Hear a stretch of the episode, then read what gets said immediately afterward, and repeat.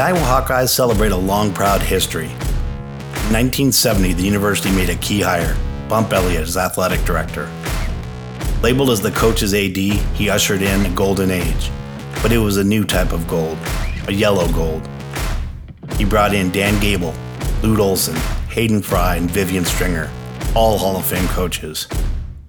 Coach Fry inherited a program that had struggled through 17 losing seasons and needed change. As part of his rebuild, he decided to rebrand his team, getting permission from the Super Bowl champion Steelers to emulate their uniforms. He worked with a local art director to create the Tiger Hawk logo and complete the makeover, saying, Where I come from, it's called selling the sizzle before the steak. Coach Fry and his coaching peers lived up to the task presented by the AD, and Iowa has never looked back. Black and Yellow Gold aims to celebrate the great people, programs, community, and culture that define Hawkeye Nation. Face it, and, and they pound, but they pounded those teams. All you can do is play the teams that Yeah. people put in front of you. But they've been up at the half by over uh, by 21 and a half points uh, on average. When you say they, you mean Luka Garza was up 21? Yeah, yeah. Luka Garza's out. He's he's outscored, I think, all three opponents at the half. But he, but He's had over team 30 in both first halves the last two games. Yeah, I mean the kid, the kid's a flat out stud.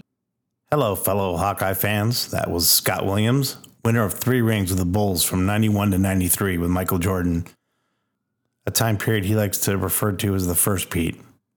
He's talking about our own uh, Luka Garza there. We shared a little banter last week prior to and after his Tar Heels played our Hawkeyes. We followed up the next day so we could uh, crow a little bit. Well, one of us got to crow on our predictions. Not going to share too much about his story now since he does a way better job of telling it himself than I could. What I will say is that he's an amazing dude. He just has a great positive aura about him. One of the good guys out there. Before we get started, I have a quick ask from you guys. Black and Yellow Gold is getting great traction. Thank you guys for listening. The numbers are definitely going up, and I appreciate it. I know you guys hear this a lot, but it'd be great if you could take the time to subscribe or write a review with whomever your chosen podcast provider is. And as always, please feel free to share any feedback on any of the social media apps you use. We're on all of them. It's black and yellow gold. The only exception being uh, Twitter, which is under B and YG Hawks.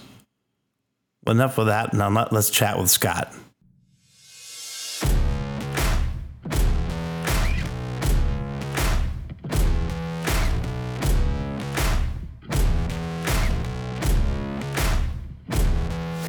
Scott Williams, how you doing, my friend?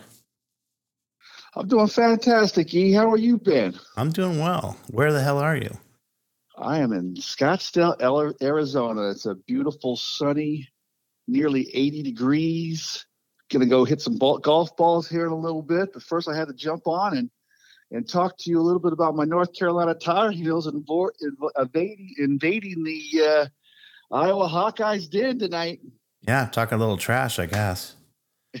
Absolutely. I mean, you guys are down maybe, three one. maybe a little wager as well. Well, you are down three one in the series. So, did you know? Did you know that? I, I I did know I did know that, and I know the last time we came out with a victory as well. Um, uh, Carolina Nation is is buzzing for this basketball at the game today on Twitter. So there has been plenty of uh, statistics and storylines flying about the game. Yeah, I haven't watched too much of uh, UNC. I watched the te- end of the Texas game the other day. Yeah, Texas was a tough one. They got off to a slow start, almost like they could not handle the back to back to back action in those little mini tournaments that they have. Uh, and they had uh, heavy legs.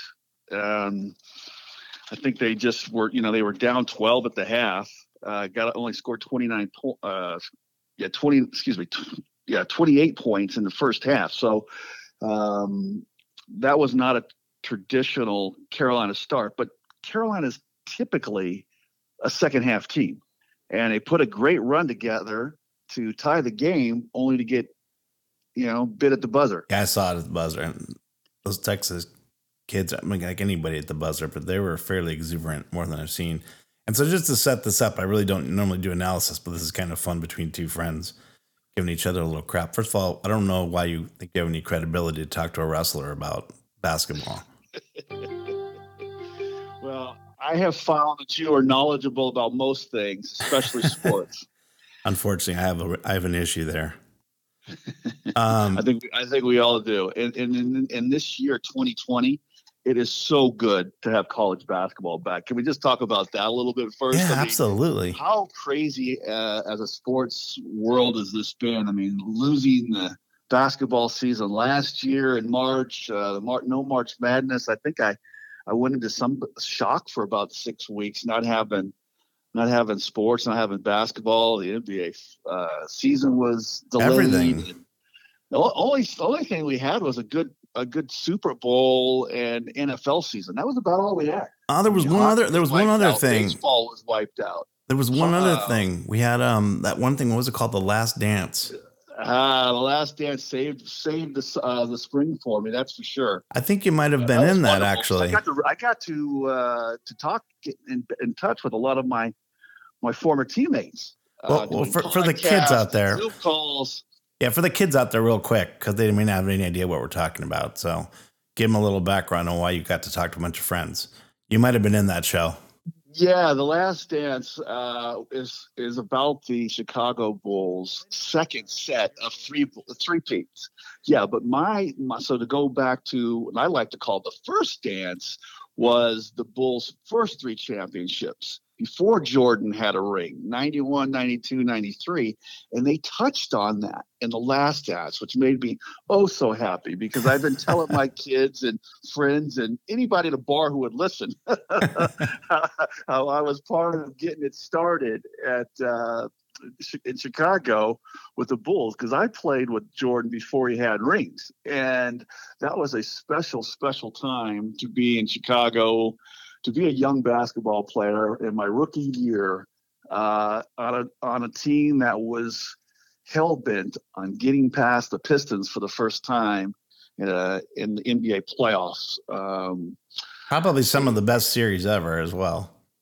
Yeah, uh, they really were. Uh, that's when basketball was a, a truly a man's sport. the physicality uh, playing against the likes of uh, the Cleveland Cavaliers and their big lineups, the New York Knicks uh, with Patrick Ewing and Oakley and Mason, and of course the bad boys in Detroit with Laimbeer and John Salley, uh, Rick Mahorn. I mean, it was just, you know, you have to check your teeth at the end of the game to make sure you had all your chiclets leaving the floor.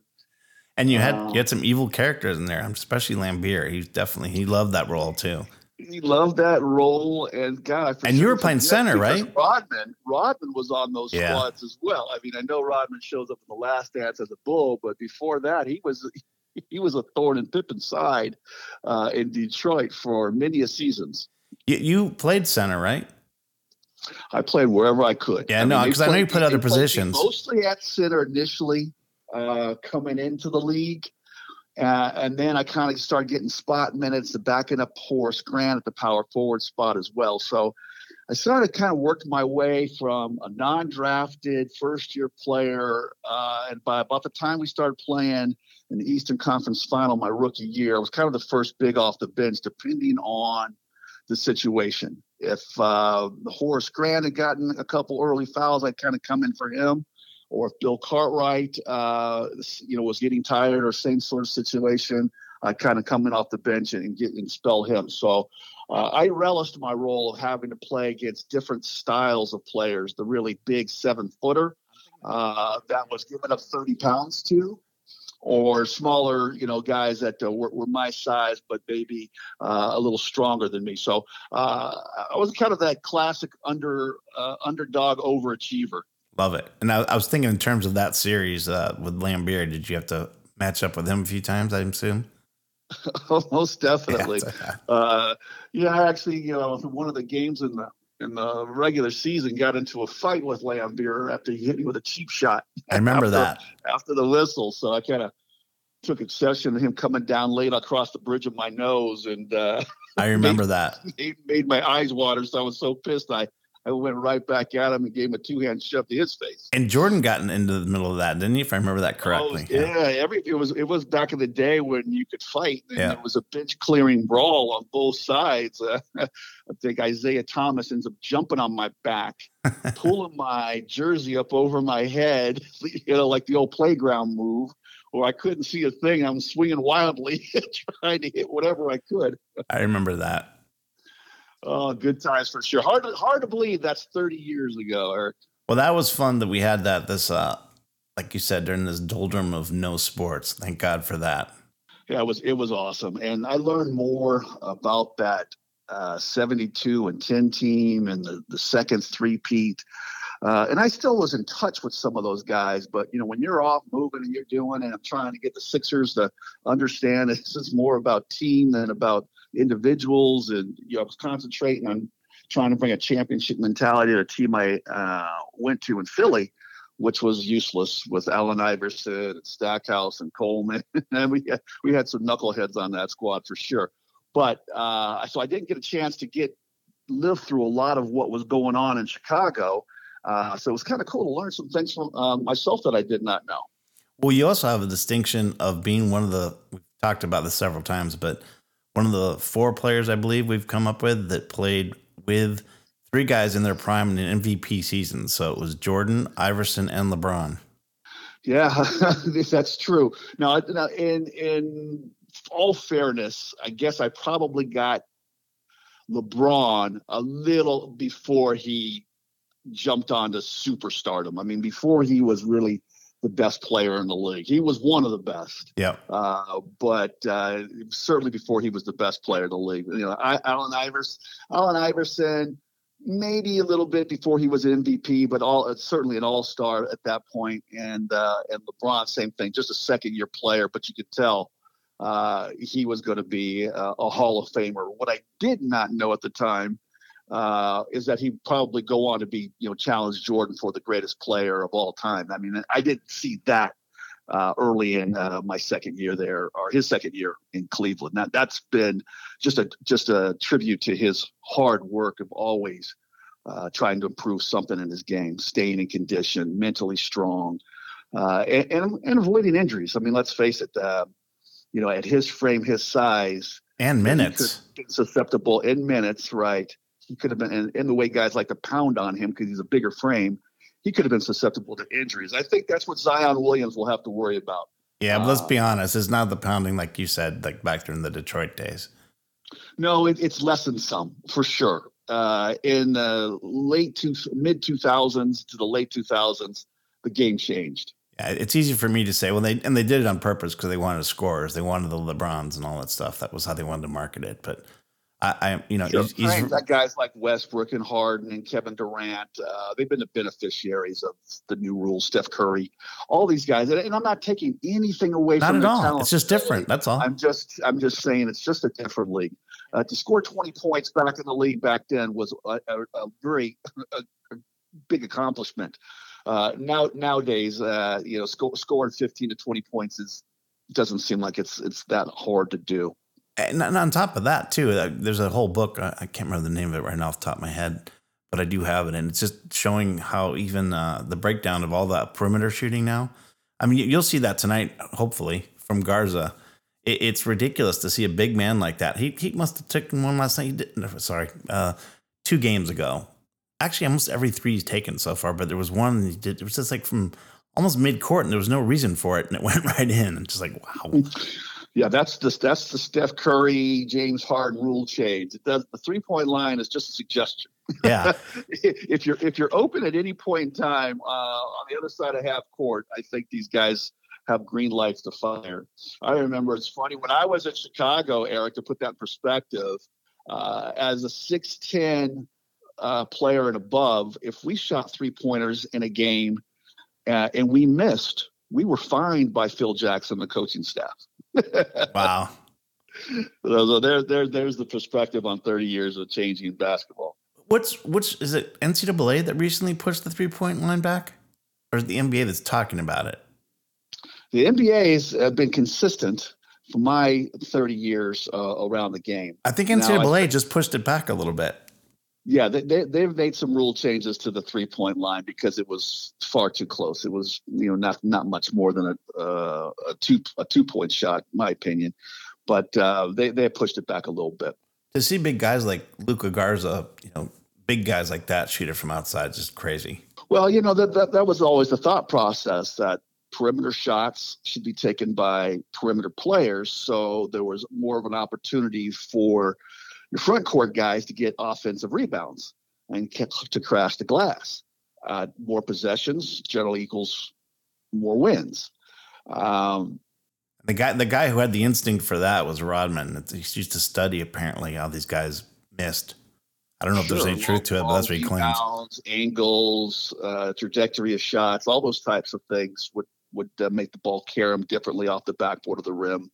Um, and Rodman, he did study all those types of things for sure. I think that was touched upon in the last dance as well. Um, I always heard so, it. I just wasn't, you know, I, assume it's true. There's no reason for him not to tell the truth about it. And he certainly showed it. Yeah, no, I'm a student of the game too. I think he just sold his soul to the devil the way some of these balls bounced his way because I would go to the glass too, and I couldn't get I couldn't get 18 to 24 rebounds a game to save my life, and it seemed like balls had a knack of coming to him. I'm like, I think he has literally made a, a pact with a demon to uh, to give up his soul, the ever the everlasting life, and. Uh, uh, to get some of these boards, but uh, he he was a tremendous talent to be sure. He actually seems to be doing a little better these days. I hope so. I haven't had much contact with uh, Rodman uh, over over the years. I, I, sure hope so as well. I know for a while he was fighting some some demons, uh, yeah. uh, hard party lifestyle. One thing that has been great though is being able to reconnect with some guys. Um, you know, Scottie Pippen is working on a book. He's asked me to do some things to help him for his book, and, and Cliff Levingston, Stacy King, and Will Perdue, B.J. Armstrong. I mean, all those guys that you always love friendships, brothers, uh, for sure. But life takes you different places with careers and kids and business. Uh, you don't get to stay in touch as much as you like. So that was the great thing about the Last Dance, more than anything else. Being able to share that with some of my old my old buddies, uh, and to be able to share some of it with my kids as, as well, because I all the years I've been trying to tell them what a special time it was to be a part of that Chicago Bulls franchise and the dynasty that we established there. It's kind of hard for them to understand the true magnitude of it until something like The Last Dance comes out, and all of a sudden, you know, it's getting a nightly audience of you know it was between 10 and 15 million people uh, on a Sunday on a Sunday night, and so everyone's talking about it for a month uh, yeah, afterwards. It was pretty cool to watch my son rock some of my old practice jerseys and game jerseys and stuff he had service. So it was pretty cool. I've been sharing that with uh with like I have some kids, a kid who played football at Iowa who um I you know first of all I showed him the Detroit series and he I used to show up even before the last dance and he's like what the hell is that I'm like that's what the NBA used to be like that was basketball and and then uh he he just watched he's a huge LeBron guy and you know nothing a lot of these kids at that age, nothing came before that period of time. It's just no sense of history or anything. But um, so no, I do have to I do have to get into the debate about who's the greatest between LeBron and Michael quite right. often uh, with some of the younger kids, especially the uh, 25 and under uh, group will will swear that LeBron is the best basketball player to ever put on a pair of Nikes, but I have to I have to let him know. yeah, it's it's funny when talent he is, but he's no Jordan. That Last Dance definitely opened some eyes. The, the, the ones who are really into it, who watched it. So this, I'm specifically talking about the. I just had him on a podcast, Derrell Johnson Koulianos, who uh, left with a lot of the records from the University of Iowa as a wide receiver. Oh my God, we we've had like fights where we stopped talking for a month just over that whole subject. it gets oh, oh, yeah. oh really? yeah, uh, because he's got no idea. He's never seen any of this stuff. And then he watched The Last Dance, and he kind of begrudgingly started to. I, I just don't think people, if you haven't seen it, you'd have no way of knowing. No, I mean different eras. Hell, let, us face it. You know, thirty years from now, we'll be talking about some other kid yeah. better than better than LeBron. People will forget how great LeBron was too, and the and the excitement that he brought to the game, and you know, that's just that's just uh, nature. You know, time time beats on, as they say. You remember Tim Grover, Jordan's uh, trainer for a while? A- absolutely. So I worked with Tim a little myself. Did you? At our hoops gym? Did you ever work out over there? I didn't work out of hoops. We did some we did some things at MJ's place a little bit, but but for me back in the day, Grover was too expensive for me. Yeah, I was well- making the NBA minimum. He was charging too much. We know why he was expensive. So, yeah, but it was Hoops Gym was right across from 160 Blue, which was Jordan's restaurant for the last three. He was. I used to live there, and uh, so I was you know around the team quite a bit, and I was over there one afternoon, and um, I actually got one of Grover's assistants invited me to one of the scrimmages when Jordan was practicing to come back to uh, play for the Wizards, Oh, and wow. everybody was there, as you can imagine, to come to train with him to get him ready for to play again. And Uh-huh. one of the really cool days was a high school LeBron who was so excited and fired up to be invited to it. It was pretty cool. And then there was there was no it was not not open to the public, but I got in there. And it was fun That's to watch cool. that stuff. Yeah, NBA refs and everything.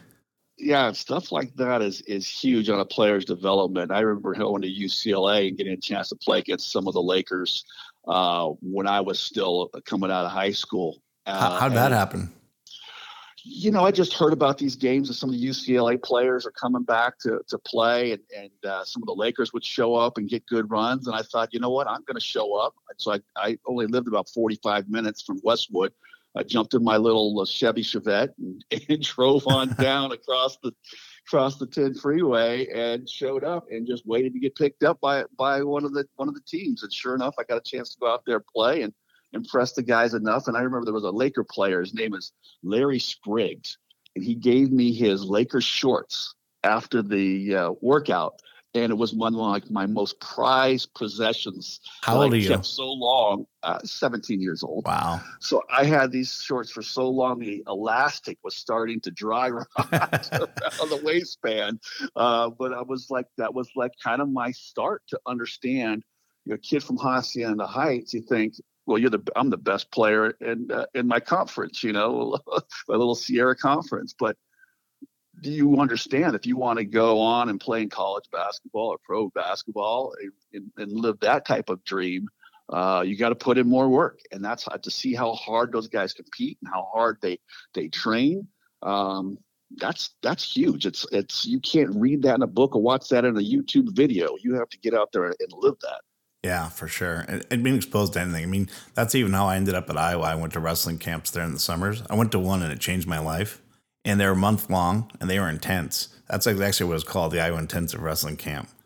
And it got so intense that the assistant coach, I don't have all the details. I've talked about it a few times on here, but uh, he ended up leaving to become the head coach at Minnesota because the university was trying to crack down on the camp he was in charge of. He was a Green Bay Ranger and it was getting a little too intense. And they're like, tone it down. And he's like, uh uh well, you know that was that was our era. You Yeah. know the the uh, I guess the physicality, bunch of alpha males out there banging heads and you know throwing elbows. That was I- wouldn't want it any other way. That's that was my game. I couldn't played uh, as effectively or been as important to a team in today's NBA. You know, when you could root guys around and, and crack guys for just cutting through the lane and uh, do all those, you know, the physical things the way we played in the 90s, that was my style. Um, uh, that I had a place on a team playing like that. Um, I would have had to change up so drastically. I guess you you make the changes necessary, but it certainly would have, would have been more difficult for me. Yeah, and I, I also love the story of the underdog. I, I kind of always forget that you weren't drafted. Yeah, you know, uh, it's funny. I've gotten uh, this during the whole lockdown pandemic, everything else. Someone sent me a link to every Carolina basketball game that was televised since 1956. So it's been like one of the, the things that I've enjoyed so much is going back and looking at some of my old college games that I played against uh, a lot of these guys in, in the Atlantic Coast Conference and, and other Big Five um, conferences and went, I held my own, and there's and even the announcers said I was going to be a lottery pick or the tail end of the lottery or a first rounder, and to go undrafted, you know, you know, back in the day we'd watch film all the time with Coach Smith, but he never turned the volume on. you know, yeah. we didn't have access to these days. We didn't go on YouTube and be able to pull them up for ourselves. So to be able to hear these announcers years later, like Billy Packer and uh, Al McGuire, or all these guys talking about Williams going to be a lottery pick, and I go, how did I not get drafted? so I have a laugh about it now. I mean, as it turns out, it worked out well because God forbid I would have been drafted by some team that was was uh, you know not very good or expansion squad, and um, who knows how my NBA career would have turned out. Being able to pick my squad, yeah, tell that story. Tell that story. That's interesting. Yeah, being able to pick my squad and get to Chicago meant everything because I was with true professionals. Uh, I was with a, a, and and not only that, but the best player in the league.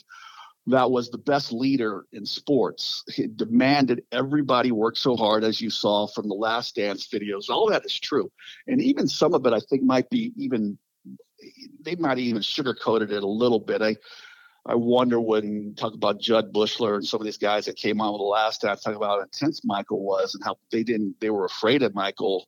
Um, they should have been there before he had a championship ring because that dude was like a tiger every day, every drill uh, was a war. I mean, our our preseason was like the playoffs, and the playoff practices were, you know, even more in, intense.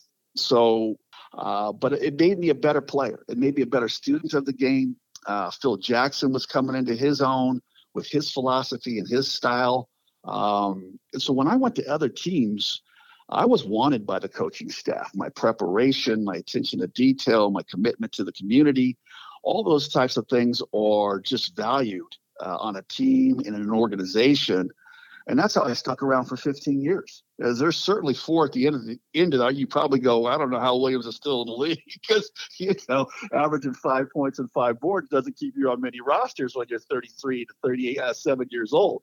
But uh, when you're doing all the other things to help the young guys prepare, Amar'e Stoudemire, how to be a professional, Stephon Marbury, and Penny Hardaway. Yeah, I mean LeBron James. Those, those are the types of things that I look back on my career and say, now listen, I'm not taking credit for LeBron James' success, but I like to take credit for the fact that he's a professional. You never heard about LeBron getting in any trouble. You never heard about Amar'e Stoudemire getting in any any trouble. And I'd like to take a little bit of the credit for that. I'm making sure that my locker was next to those guys and just imparting small little things over the course of the season I think helped their careers. Absolutely. That's, that's, that's, what I'm taking away from it. Yeah, that's it's actually that it's parallel to the way a lot of people talk about Ferentz coach football players.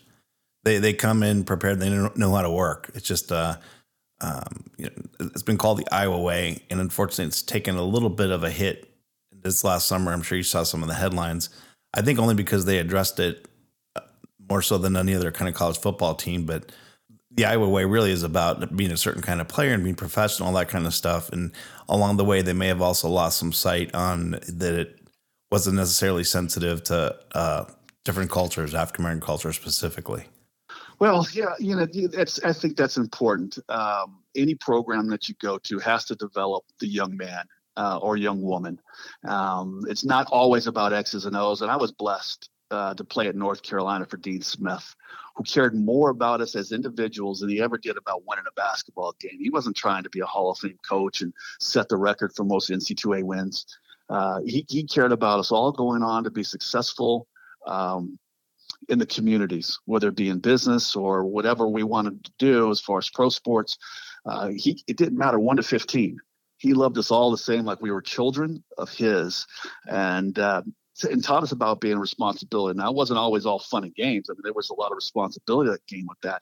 Being on time was was most important. I remember plenty of times, uh, you know, guys would would for whatever reason be late for something, and there was discipline for that. You know, running the stairs with a weighted vest, or or a couple miles at 6 a.m. with one of the assistant coaches um, to the golf course and back.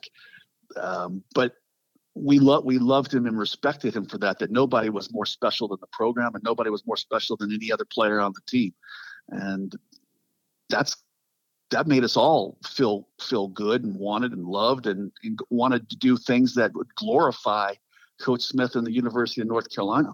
And and not you know not to bring this up, but uh, I don't know how much you can talk about it, but Dean Smith really was kind of a father figure in, in uh, almost a literal sense in some ways, but You had some tragedy in your life. I don't, and if this is too sensitive, we can. Oh no, yeah, uh, you know, I think my my story is a unique one in college sports because, you know, after my sophomore year, I'm sitting in the dorm room. And there's a knock on the door, and Coach Smith's got to deliver the news that my mother, who was had separated from my father, had shot and killed her, and then killed himself. Uh, I don't know how I made it through those years, but I know the biggest part was because of Coach Smith and the Carolina family, that support system around me. Um, I wanted to take that year off. My sophomore year was started was the, was going to be the first day of practice, uh, and I thought, well, I still had a red shirt year. Pete Chilcutt had red shirt the year before, which I didn't even know what the heck that meant. But I was like, maybe that's a good idea for me to take a year off and and deal with my emotions and trying to understand and what had gone so terribly wrong. But Coach Smith was like, no, you're good. good. Um, he did. He didn't want me to start to drift away from the program, which would probably have happened. Then I would have been a student, but I wouldn't have been around the team as much. I would have been practicing, but not traveling. And uh, he wanted to keep his eyes on me. Uh, and I think it was the best thing for me because I tried talking with somebody uh, as far as uh, a therapist because Coach Smith's wife, Linnea, was a therapist, and she suggested that I meet with somebody. Um, and it was fine, but I didn't feel as I was getting a whole lot out of it. My therapy sessions were in a Dean Smith practice. Uh, having to, to, and he was not easy on me. Let me tell you that. He wasn't easy on any of us. Um, That's the sign of a good coach. We had, we had, we had had such a good year the year before. We were number one in the country many many months in a row. We finished the season 32 and four, but we didn't win the ACC championship and we didn't make it to the Final Four.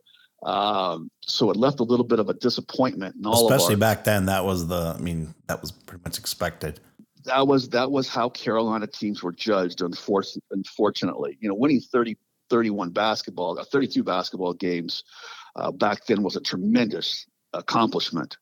Um, but it, it just rung hollow because we hadn't made we went 14 and 0 in the ACC and lose on a buzzer beater in, in the in the ACC tournament uh, to a team we had beat by 22 points on average the first two times we played them. You know, it's just like you know losing to a Syracuse team that we should have dominated, but our seniors just didn't play their their normal average game, and we ended up losing that one by a couple points. So it just was one of those things where we had to come back with that that eye of the tiger to go out and get it. So our practices were hard, uh, and I remember a lot of times coming back after a practice and thinking, "Wow, I didn't think about my my mom or my dad for the last you know three hours." Uh, and that was that's got to be good therapy. That's good therapy right there. Being on the court, yeah, yeah, you know, with with your teammates running and banging and and uh, talking talking a little trash as well. Uh, it kind of just took my mind off of things. I said, okay, this is this is working. I'm sure you're aware of this uh, scientifically, but those endorphins when they're firing. My dad had depression, and uh, you know, he tried the pills and all that kind of stuff, which he hated, and he went off of them. But he became a big long distance runner, and those endorphins they, they make a big difference, and that stuff's going on. It's it's interesting too. There's a little bit of parallel. The only other person I kind of think of in that way in college who lost his father I'm sure you're familiar with Steve Kerr's father's story. I am. Yeah, know, yeah, absolutely. Uh, I played with I played with Steve in Chicago. Oh yeah, that's uh, right. One one year while Jordan was off yep. uh, shagging flies in that that minor league baseball team, Steve joined our team. Well, that, that's when I actually got my uh, season tickets. Finally, I was before that I was scalping. there, there you go. So we didn't like Steve at first when he first joined the team because he was on those Cleveland teams that we had bitter rivalry with. Uh, and it just took all of about two weeks to realize this is a really good dude. Yeah. it's like you, you want to you want to kind of stay mad at him, but you're like, no, this is a really good dude. He's a bull now, and we're gonna welcome him into our into our sacred hoop. Yeah, and, for for uh, people who don't know that story, his father was a diplomat in Beirut, and um, he was a lifelong diplomat and was an expert in the Middle East and was uh, shot by a terrorist there. And he got a knock on the door as well. And uh, in his case, it was Lute Olson. And I don't know if you know that Lute Olson, uh, before going to Arizona, took Iowa to the Final Four. Oh, I did not know he was at Iowa. Yeah. No. Yes, it's a very similar story. Steve and I never talked about it. Mm-hmm. Uh, and I remember after Jordan lost his father uh, to a murder, um, I didn't speak to MJ about it either. I didn't know how the words. I always wish I had. Um, I probably still wish I, I would one day. We still text quite a bit, although he's pretty short with his text message. Everything ends with my brother, so I know we're always good. But um, I, I, wish I would have been able to share some of my experiences and how to deal with that type of tragedy because um, I, I, know that's quite difficult. In my opinion, it was the reason why Jordan retired from basketball in '93 after the after the after the uh, championship in '93. Yeah, that summer, um, because that was my first reaction was, okay, I, I needed to step away from the game for a little bit, and I think that for him, having you know, all of it he had accomplished the titles, the MVPs, scoring championships, defensive players of the years he probably was thinking there was not much left for me that I haven't checked off that box of accomplishments as the top player in the league. And he was tired. Everybody needs a little time out sometimes. And I think, yeah, and I think he was mentally tired of all of the directions in which, as being not only the best player in the league, uh, Eric, but let's face it, the most popular athlete on the planet at the time, you get pulled in a lot of different directions. Now, a lot of them are making you money, but it's still a lot of time uh, on you and, and, time away from family or attention away from your family. And I think maybe he thought that, you know what, my mother could use my support, my siblings could use my support, and I want to be there for my kids like my father was there for me. Uh, and I think he took he stepped away from the game that he loved still. I honestly believe he still loved it. I mean, obviously he did. He came back and and uh, and set the set the world on fire. And I don't think there's a last dance type of thing on on the first three peat. You know, I, I think him coming back and winning three more championships, you know, gets you a ten part docu series. you know, yeah. they might have made they might have did the Michael Jordan story. Here, here's a here's a ninety minute special, but you're not going to get you know all that behind the behind the scenes footage that was just uncommon for teams to allow access to camera crews and um, on buses and on on planes that they they were able to acquire in the locker room and the tunnel. Um, that stuff was uh, unheard of back then. So it, it was something something that uh, made it truly special for him to come back out of retirement uh, and to do what he did in the in the fashion in which he did. He wasn't just a player on the team; he was still the best player in the league. And for the rest of us to be able to watch that, it's fun. Absolutely. Uh, and I, the funny thing is, even when you were a teammate of his, some of the things that he would do in games you can sit back as a fan and kind of enjoy it as well. You're like, oh wait, I got to get back on defense. That's just like, you know, he makes a play against the Lakers one time where he goes up with the right hand and scoops it down and switches it over to the left hand to avoid Sam Perkins. It was one of the most spectacular things I'd seen on live uh, on the court live, and I'm trailing the play, and I'm just a couple steps over half court, and I'm watching this whole series uh, unfold. I'm like, did I just see that? I just throw my hands in the air like that's the greatest play I've ever seen. I mean, to do that in the NBA Finals with all the pressure and to pull it off, I was a fan. It was a good thing there was a timeout right after that because I, I don't know how I would have got back and, and played defense. I wasn't, you know, mouth open and uh, looking around the crowd like, did y'all see that? was, like I was sitting in the living room, not not on the court. It's fun. it's totally different, and it's an individual sport, and and uh, but just being around some of the teams I was at with the Iowa Wrestling, I was there in the heyday. And my teammates are now the, the it's two twin brothers who are basically head coaching. There's a head coach and whatever they call his twin brother. They're basically both coaching the team. Uh, mm-hmm. But but those guys are just legends.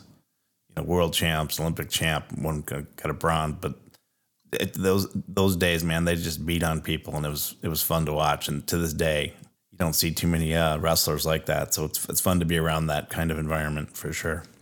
All right, let's let's let's uh, talk about this game, and okay. then and then if you're okay with it, we'll follow up again tomorrow afterwards and and make this uh, one pod. Sure. then you can go hit golf balls. yeah, that was a perfect day for. It. I got to walk. A couple, I've been trying to lose a little weight. I'm trying to I'm walk a little uh, first, but Well, you you actually done a pretty good job. It's also fun to go hiking out there. It's a perfect place.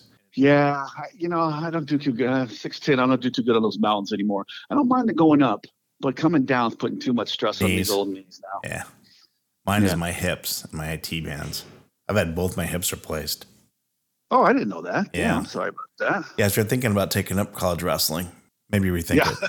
it. yeah, rethink that. Yeah. Uh, now we were talking. So I was talking to some gal last night. She was someone going hiking uh, over off of like Shea in the 101. And I was like, yeah, I don't do too good on the mountains anymore. I went up Camelback about three years ago and, and damn near had to get airlifted off of that joint. Like, this, is, this is not a big man sport. my, my parents took us on a on a trip to the Grand Canyon when we were kids. Mm-hmm. I don't. I've never heard this. I never noticed it. My brother and I are going down. All of a sudden, our parents are way behind. What's, what's going on? My dad turns out is scared of heights.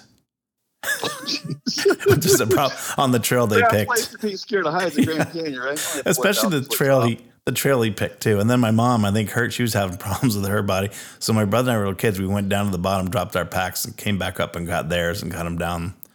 Walk them down. Yeah, yeah. Good, good, smart move. Then we had a freak snowstorm. We didn't have any clothing for it because it was supposed to be spring. So it was like shorts and t-shirts and everything. I remember wearing underwear on my head and socks. Oh my god, socks on my hands. And then all the hotels were booked because everybody was planning on camping. Oh, yeah, I was like, forget this camping stuff. Let's get some shelter. Yeah. Well, we ended up in Vegas and got to go see Ann-Margret, and it might be one of the greatest family pictures I've ever had. It's it's us at the Hilton Las Vegas with Ann-Margret. My dad's wearing like this shirt that's buttoned down, not to his navel, but you know what I'm saying, the big open right. shirt with right, a, with a peso that was doing his Vegas style. yeah, with a well, we weren't planning on going there, so I don't even know why had, they had these outfits. And he had a peso that was carved out, and my mom was in a one piece tie dye, I don't know, with puka shell necklace, teal. I don't know what the hell they were thinking.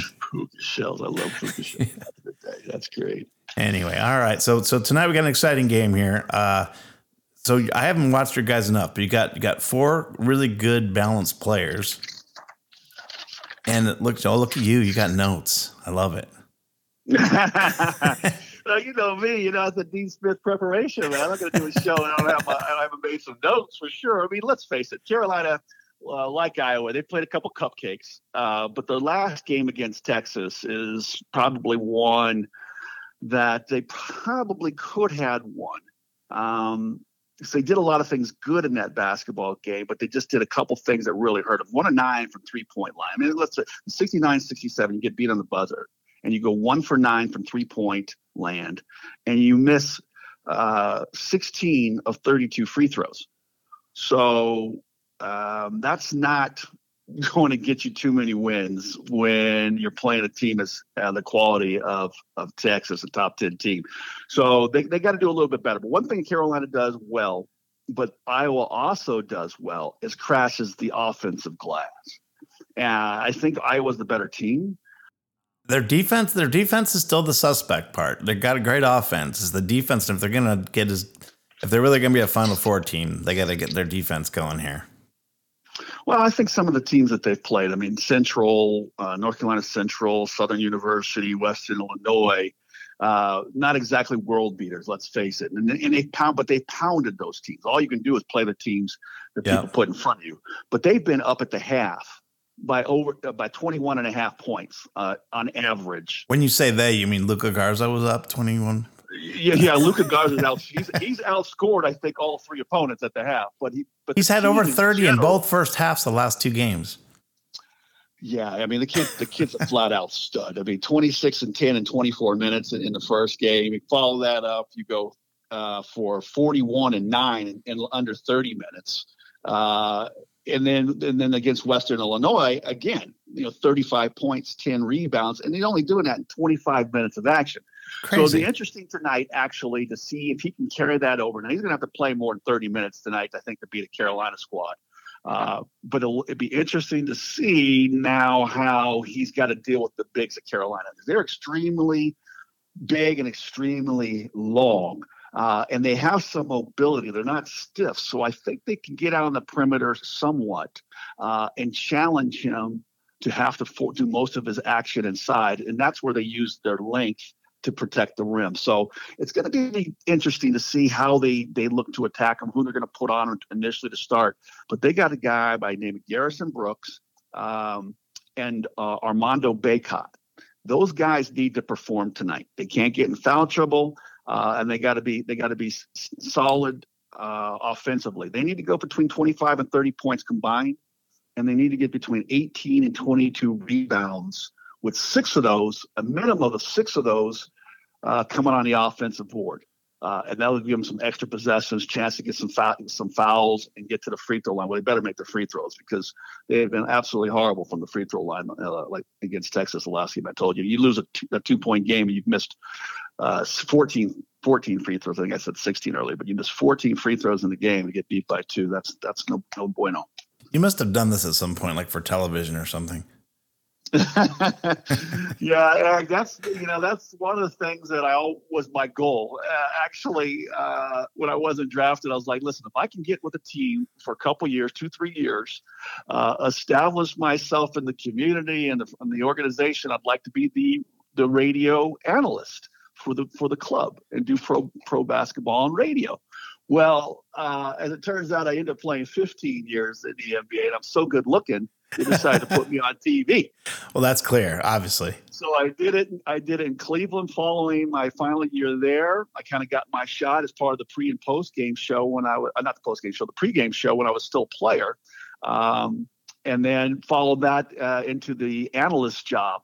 Uh, for a couple years, calling the action for Le- for LeBron, and, and definitely got to see him in his prime doing that. And then in Milwaukee and in Phoenix. So for for eight years in the NBA, that was my gig. Then I wanted to get into coaching.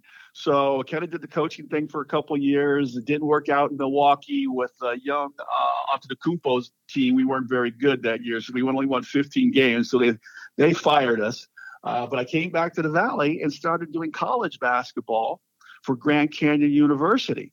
So I've continued my television career, and it, which has been great. It's, so it's really kept me around basketball for 30 years uh, doing what I I enjoy doing it, and working with the young kids is probably even more special and more rewarding than it is working with the pro players at the, from a from a television uh, standpoint. Well, the passion's still there, and it's fun to hear it in your voice. Yeah, yeah, it's it's it's it's it's where I need to be. I mean, that's that's that's something that I've always enjoyed doing. And watching these kids develop over the course of uh, a four year career um, it's been it's been really special. Now, Grand Canyon University, they they got a new coach named uh, Bryce Drew, uh, and he comes Oh, over wait. from Vanderbilt. Yeah. Wait a minute, Bryce Yep. Drew. Yeah. Bryce Drew, remember him? He made the shot uh, in yep. the NC2A tournament, yep. Uh, uh, which is always always seen on the during the Final Four where they saw one magic moment or this Yep. magic moment. What is that? As it should. Uh, one shining Yeah. moment. One shining Yeah. moment. So that's always fun to fun to watch. And I joke him about that all the time too. But he's like, "Yes, God, that's what I get to." Because he was a bull at one point as well. Yeah, that's why I Uh, also remember that. After Yeah. I was there, but uh, he had some health issues that cut his career short. And being the son of a coach, his, his father's Homer Drew, Hall of Fame. I think coach. it's from Val Preso, if I'm not mistaken. Yep, Valparaiso. Yeah. That's right, Paraiso. And um, there's, there's a whole coaching family. They his his father. Um, I can't remember exactly how many games they've won, but his brother um, Scott Drew is at Baylor. They got the number two team in the country this year. Basketball family. Man, I never put that all together. They are the second winningest basketball family combined wins uh, in NC2A history. Wow. I think it's I want to say the Rupp family, Adolph Rupp and his crew. Uh, I don't know the sons' names, but uh, I know that believe name, they, yeah. are, they are number they are number one, and uh, uh, Drew family's right behind them, hot Crazy. their, hot their tail. All right, so I'll tell you what we we have not seen yet with Iowa, really, just because of the competition. But it was weird. Western, for some reason, decided to not double team for the longest time Garza. So we haven't seen him have to go to the perimeter yet. And the perimeter guys, they've just been feeding him. Why wouldn't you? I mean, if they're gonna not double him and just let him score. So that'll be interesting tonight. That'll be the first test to actually see these guys in the perimeter finally have to uh, step up and play. And we haven't seen that so far this season. Well, I mean, they've, they've got some decent play. I, have looked at a number of their box scores. It looks like Wieskamp, if I'm saying Weiss, that correctly. Yep, Wieskamp. And we best best way to call him is Wheezy, Wheezy, like the Jeffersons. The big Wheezy. Yeah. yeah. So he, he's been in double figures a couple times uh, against Southern University um, and and Western, um, and they got some bump off their bench. Now they've been able to get some extended minutes for their bench guys. I think one game they played 14 players uh, against Central. They did, and it's been impressive. It's like some of these young kids and everything, and and um, there's there's the McCaffery co- is McCaffery the coach's son. Yeah, they have two two McCafferys. So you got oh, okay, you got two McCaffery sons that are playing guards. Yep, and uh, yeah, Patrick, who's the yep, solid. Yeah, they're very solid, and Patrick, who's been you know getting a lot of the later times you talked about. He, uh, I, I can't remember what form of cancer it was, but he definitely went through some medical scares um, and didn't get to play last year as he was coming out. And it, it was really scary two years ago. But uh, he's a heck of a player. Yeah. So, uh, you know, and, and Fran's a heck of a coach. He sure know, is. Uh, one thing that I will say that uh, Iowa basketball, obviously the football program and the wrestling program, maybe have overshadowed what the basketball team has been doing. You know, in the in the Big Ten, you always hear about Michigan State um, and Wisconsin, but if you look at what Iowa has done, they have uh, seven uh, upper division finishes, and that is only second behind Michigan State, who has eight. So they have been right there competitive with all of those Big Ten schools uh, over the years that um, Fran McCaffery has been the head coach there. That's a testament to absolutely you know, him putting nine nine teams in the NCAA tournament, and uh, you know his two decades of head coaching experience. And one of the few schools as well that has, uh, and Carolina just fell out of it, I believe, in football or something like that, but. They're one of the few schools that has both the football and the basketball doing well. You add wrestling, and then the last few years, we've had great women's bat. Well, Vivian Stringer goes back to who had great programs. But the last two years, two years ago, the player of the year in the country was uh, Megan Gustafson from the Iowa women's basketball team. Last year, God, I can't believe I'm blanking on her name, but she was the Big Ten player of the year. So they've had great a great women's basketball program as well. It's pretty pretty good place. Yeah, I, I think that these these presidents uh, uh, and athletic directors have uh, done a you know, like you say, there's always going to be some hiccups along the road, but for the most part, if you go decade to decade, uh, very solid university um, athletic programs uh, for both schools, and that's something as as you and I both being alumni, something to be proud of. Absolutely, you you build, yeah, you, you build kind of what you're about and you, the foundation. And the, the guy who did it, you'll hear the beginning of this podcast if you decide, should you decide to listen to it, maybe not, but um, the guy that I have in my intro was the athletic director hired in 1970. His name was Bump Elliott. And hmm. he um, a, he actually started at Purdue, which is weird. And then war broke out and he went and fought in the war. Yeah. So anyway, he, he comes back and ends up going to Michigan with his brother and they were on a Big Ten championship team and everything. And he ends up at some point also becoming the head coach of Michigan. Um, oh wow! And they just, you know, decided to make a change there. And there's the guy who hired him is already the athletic director, and the Iowa job opens up. And I think he had been a graduate assistant there for a little bit. He comes back and he really changes Iowa athletics, and he's really the foundation for it all. He passed away last year, right around the same time as the football coach he hired, Hayden Fry.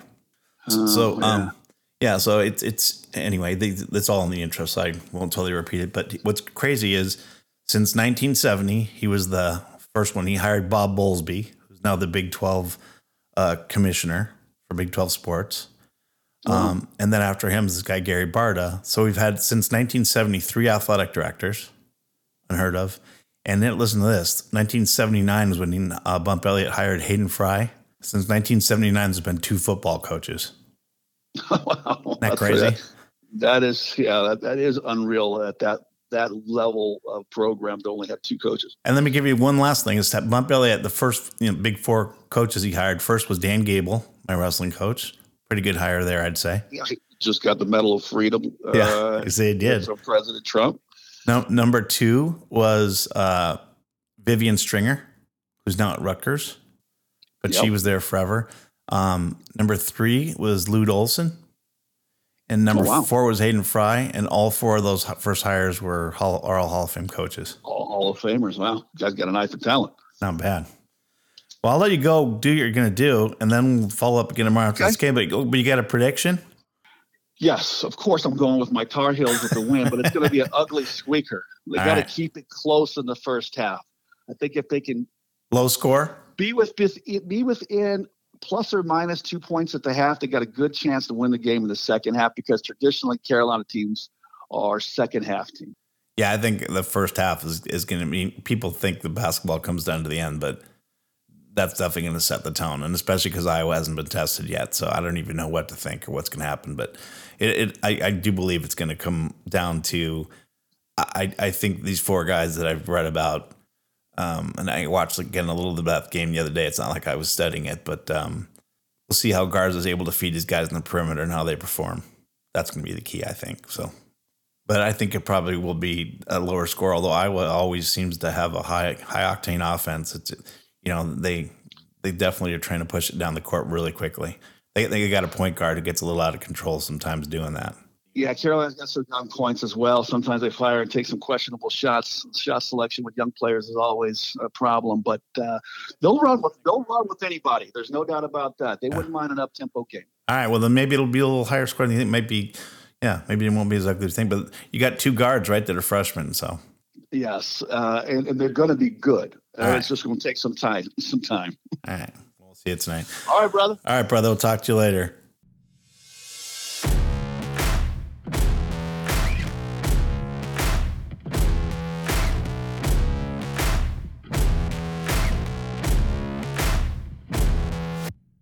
All right, Scott. So here we are, day two. Well, you guys took it to us. Uh, both halves of basketball. It was kind of exactly what I was afraid of. Carolina would dig themselves a hole in the first half, burn a bunch of energy and momentum to fight back into the game, only to run out of gas down the stretch. I mean, I, first of the first half, I thought I was a jinx. I'm like, okay, they can't make a layup, they can't make a three point shot. They're turning the basketball over.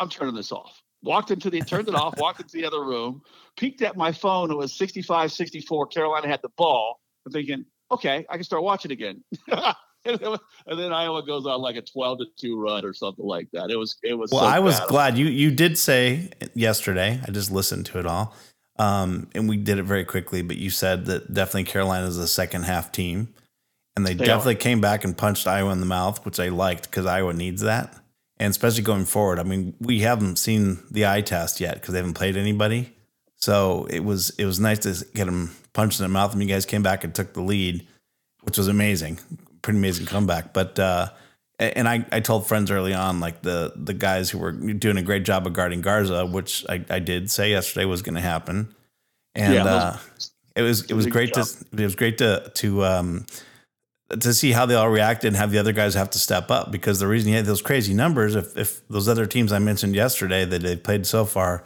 didn't want to double team him for God knows what reason. So it's just like, okay, well, let's just keep feeding Garza. So you have those, you know, garish numbers. But uh, but, but let, let me play back. You know, this is I, of course because I have the editing tools and everything else here. I get to make myself look good. That's the way this works. Well, one thing I didn't anticipate was 17 three point shots. I mean, I Well, knew what, that what, they hold on, hold on. Let, let, let me play this clip for you. We're going to listen to this for one second. This is my prediction yesterday, real quick. It, it, I, I do believe it's going to come down to. I, I think these four guys that I've read about, um, and I watched again a little bit about the game the other day. It's not like I was studying it, but um, we'll see how Garza is able to feed his guys in the perimeter and how they perform. That's going to be the key, I think. So there you have it. Well, you nailed it. I mean, absolutely. what I did, you know, Garza did a good job sharing the basketball. Well, he had to. He's guards gonna have to, and that's what I wanted to see. That swing, swing. They really did a good job moving that basketball around the perimeter. And for the life of me, for I just don't understand. Now I got a, I got a young team, but I have never seen one team commit over and over again, time and time again, such poor closeout on outside shooters. I mean, now, granted, they're threats. You want to try to run them off the line, but there was no technique in what they were doing whatsoever. Just jumping so far out of position, throwing a hand, kind of like a, a flag man waving in a plane, saying, just trying to uh, leave, leaving their feet time and time again. All they would do would just show a little pump fake, sidestep, and either get get a shot or Ooh, that- that next man had to help. Yeah, you talked about Wheezy yesterday. That sidestep, it probably was a travel too, but oh my God, was that a thing of beauty?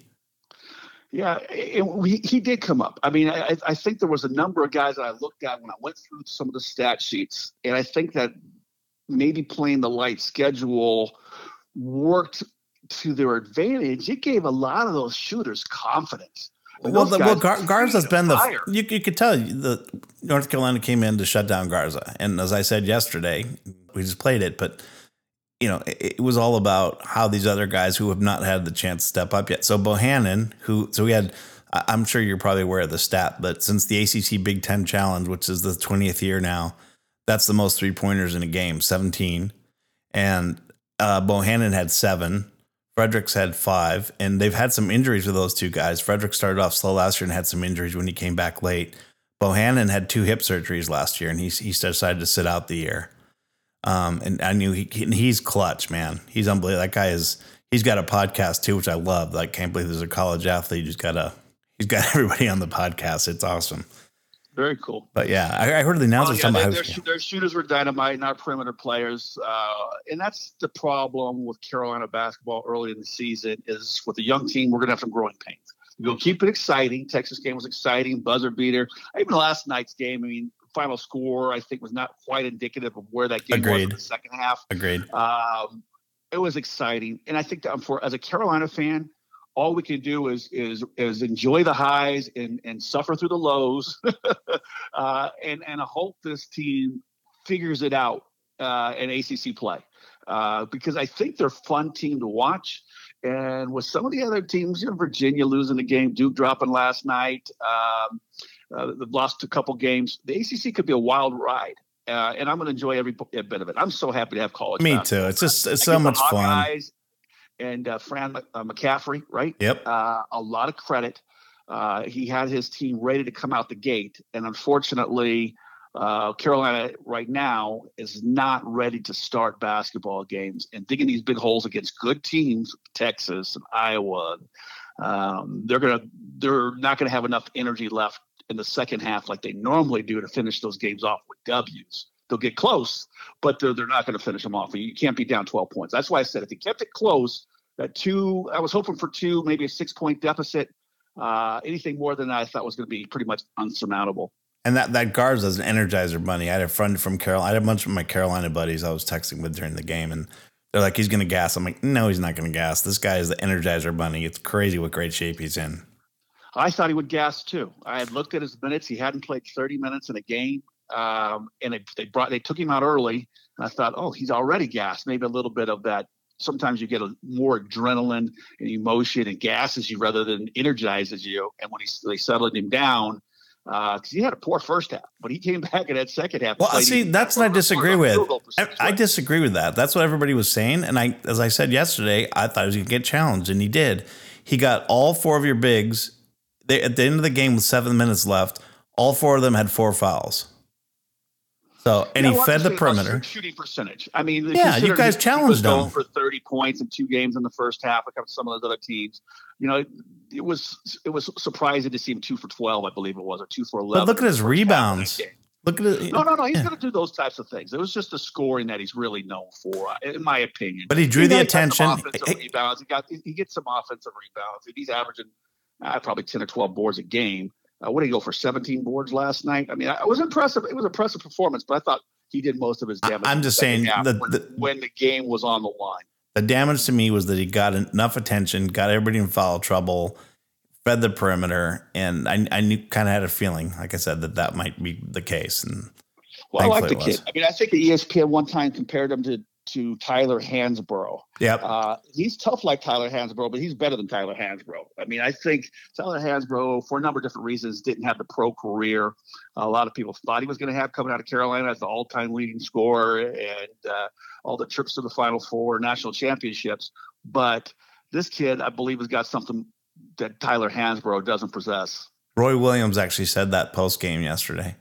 Oh, did he? Yeah. Okay. Well, And- I and- didn't see the comments. Yeah, so and- don't and- think that I'm trying to quote the coach. And, and during the game, they actually went to Hansbrough. They went to his highlights saying this that they reminded him of him. But yeah, he actually said Roy Williams said he's a real deal. And I think his exact quote, I can't remember exactly how he put it, but something that the kid's got more sweat than anybody. And he likes guys with more sweat. I like that. That's he, a good he's, comment. I'm stealing that one.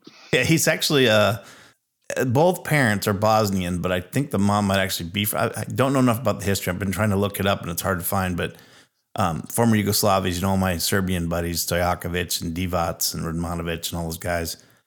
And um, so he actually goes back there. He'd gone once there in the summer, and his grandfather was the coach of Hawaii basketball. So he wow. comes from good stock, and his mother played professional basketball in Europe. So okay, and his father's a basketball player too. Yeah, so he's around, and his father son, trains him hard. A, son of a coach, son of a player, grandfather, grandson of a coach. Mean, yeah, yeah. You know, mom played hoops, uh, and he seems like he's an intelligent basketball player and, and works hard. Yeah, works yeah, hard. Works hard. It's tough. Man, I give him a lot of credit. Uh, I believe it will be following his career quite a bit. Well, thanks for doing this amendum. You're the man. Dude, I'm so happy to be on with you. Good luck with the pod, and uh, I'll be following. I'm a fan, not only a friend but a fan. I love it. You're a good man. What What are you doing now? You're You're doing uh, college basketball. Yeah, so I, am the analyst for Grand Canyon. That's University. what you said. Okay, we talked about it yesterday, but I didn't quite get that. Got it. Yeah, I've been my, my sixth year doing it now. Uh, so we do all the men's home games uh, and the um, a few of the women's home games. So I don't have to go on the road. Before I was doing pro basketball, I was on the road yeah, so many time. nights away from the family. So it was, it was nice to be able to slide over with Dan Majerle and Jerry Colangelo. They're involved. You know, Dan was the coach for seven years there, and he was just replaced by Bryce Drew. Drew but uh, Jerry Colangelo is still actively involved with the university. The business school is uh, the Colangelo School of Business. Uh, for and, those that uh, don't know, Col- great, yeah, for, for, those who don't know, Colangelo uh, literally started the Diamondbacks. Um, basketball NBA guy who was also head of USA basketball when we took the Dream Team and everybody over there. He took it back over. Yeah, he brought the Suns uh, uh, to Phoenix. Phoenix. Yeah, yeah. He was with the Bulls for many years, and then they were like, "We need somebody to go out there and run a, a new franchise out in Phoenix." And he came over uh, and did that for many years. We, they call him the Godfather of sports here in the Valley because it makes sense so to me. Teams and so many successes uh, to this area. I mean, Phoenix is I think the fourth or fifth winningest NBA franchise, although they have not won the big one just yet. But um, I think they got some good things brewing. I, am sorry. I, I, don't know why it has had to go there for a second. Uh, Radmanovic is one of my best buds. You know, Vladimir Radmanovic, he was playing with the Lakers and playing with Kobe. This mm-hmm. is actually kind of a great Kobe story. And I don't know, it's totally out of the blue and has nothing to do with what we're talking about. But they're playing the Suns and it's the playoffs. And uh, Nash is, you know, I think it was his MVP season. Mm-hmm. And uh, so I'm at the game and, you know, I'm sitting in Vladimir seats the, the first half, the Lakers are pretty much clobbering the Suns. Second half, they come out and Kobe's taking every shot. Doesn't matter. As soon as he touches the ball, they, they know they're not going to touch the ball. And all of a sudden, the, the Suns come back. So to your point, good, these are the good years with Nash and everything during those playoffs. They made a pretty good run. And uh, yeah, they did make a good run. D'Antoni was coaching. They had Amar'e Stoudemire and yep. Joe Johnson and Shawn Marion uh, getting uh, Raja Bell was a pretty tough little defender. So they had a good little squad. Uh, and they gave the Lakers some fits. I thought they beat the Lakers one year in the playoffs, if I remember correctly. I, think this is the, this is the, this is the year. This is the year they beat them. Yeah. So they beat them one year, and then they, they had them on the ropes another year, and they let uh, Ron Artest. Uh, I think this was before he was Metta World Peace. Yeah, this this is before that. Follow to beat the Suns in a pivotal game but otherwise they, they played this, the Lakers pretty tough most of the time. So the story goes, uh, they, they come to the huddle finally, and everybody's frustrated because Kobe's also not hitting baskets. So all of a sudden the Suns take the lead, and they're like, Kobe, we're open. And he turns on me and goes, well, get the fucking rebound. that sounds like the Mamba. Full Mamba mode right there. I love it. If you're open, go get the board, baby. Well, let's leave it right there. Uh, yeah, the like, best. I'm begging this cat. You just hold the tail. Go get on the glass. Thanks for doing this, buddy. Uh, yeah, no, it's a great story. I appreciate it, man. And have you on anytime. We got to have another excuse to get me back on. Perfect. We'll talk to you soon. Bye. Peace. That was great. Love catching up with Scott. I could talk to him all day. We'll have to have him on again. No quick house cleaning. Uh, I feel stupid about not asking more about BJ Armstrong and Bobby Hansen, his teammates with the Bulls, but the man was on a roll. I wasn't going to interrupt that. The book name I couldn't remember was Sprawl Ball, a visual tour of the new era of the new NBA. It, it's a beautiful book. It, it, has beautiful illustrations of data charts uh, to show how the game has changed. I've seen a lot of data uh, presented in my day, and I was blown away by the graphics. Quick description from uh, the book, verbatim. It's no secret that the NBA is in the midst of a revolution. The three point shot, originally seen as a gimmick, now accounts for over one third of shot attempts, and the number is still rising every year. During each of the past two seasons, the Houston Rockets have fired more threes than twos, something that would have been unthinkable until very recently. At the same time, traditional big men have turned into a dying breed, gone by the wayside in favor of stretch fours and fives who knock down the deep ball and defend in the perimeter. Say goodbye to the George Mikans, Wilt Chamberlains, Kareem Abdul Jabbars, and Shaquille O'Neals that dominate the NBA for most of its history.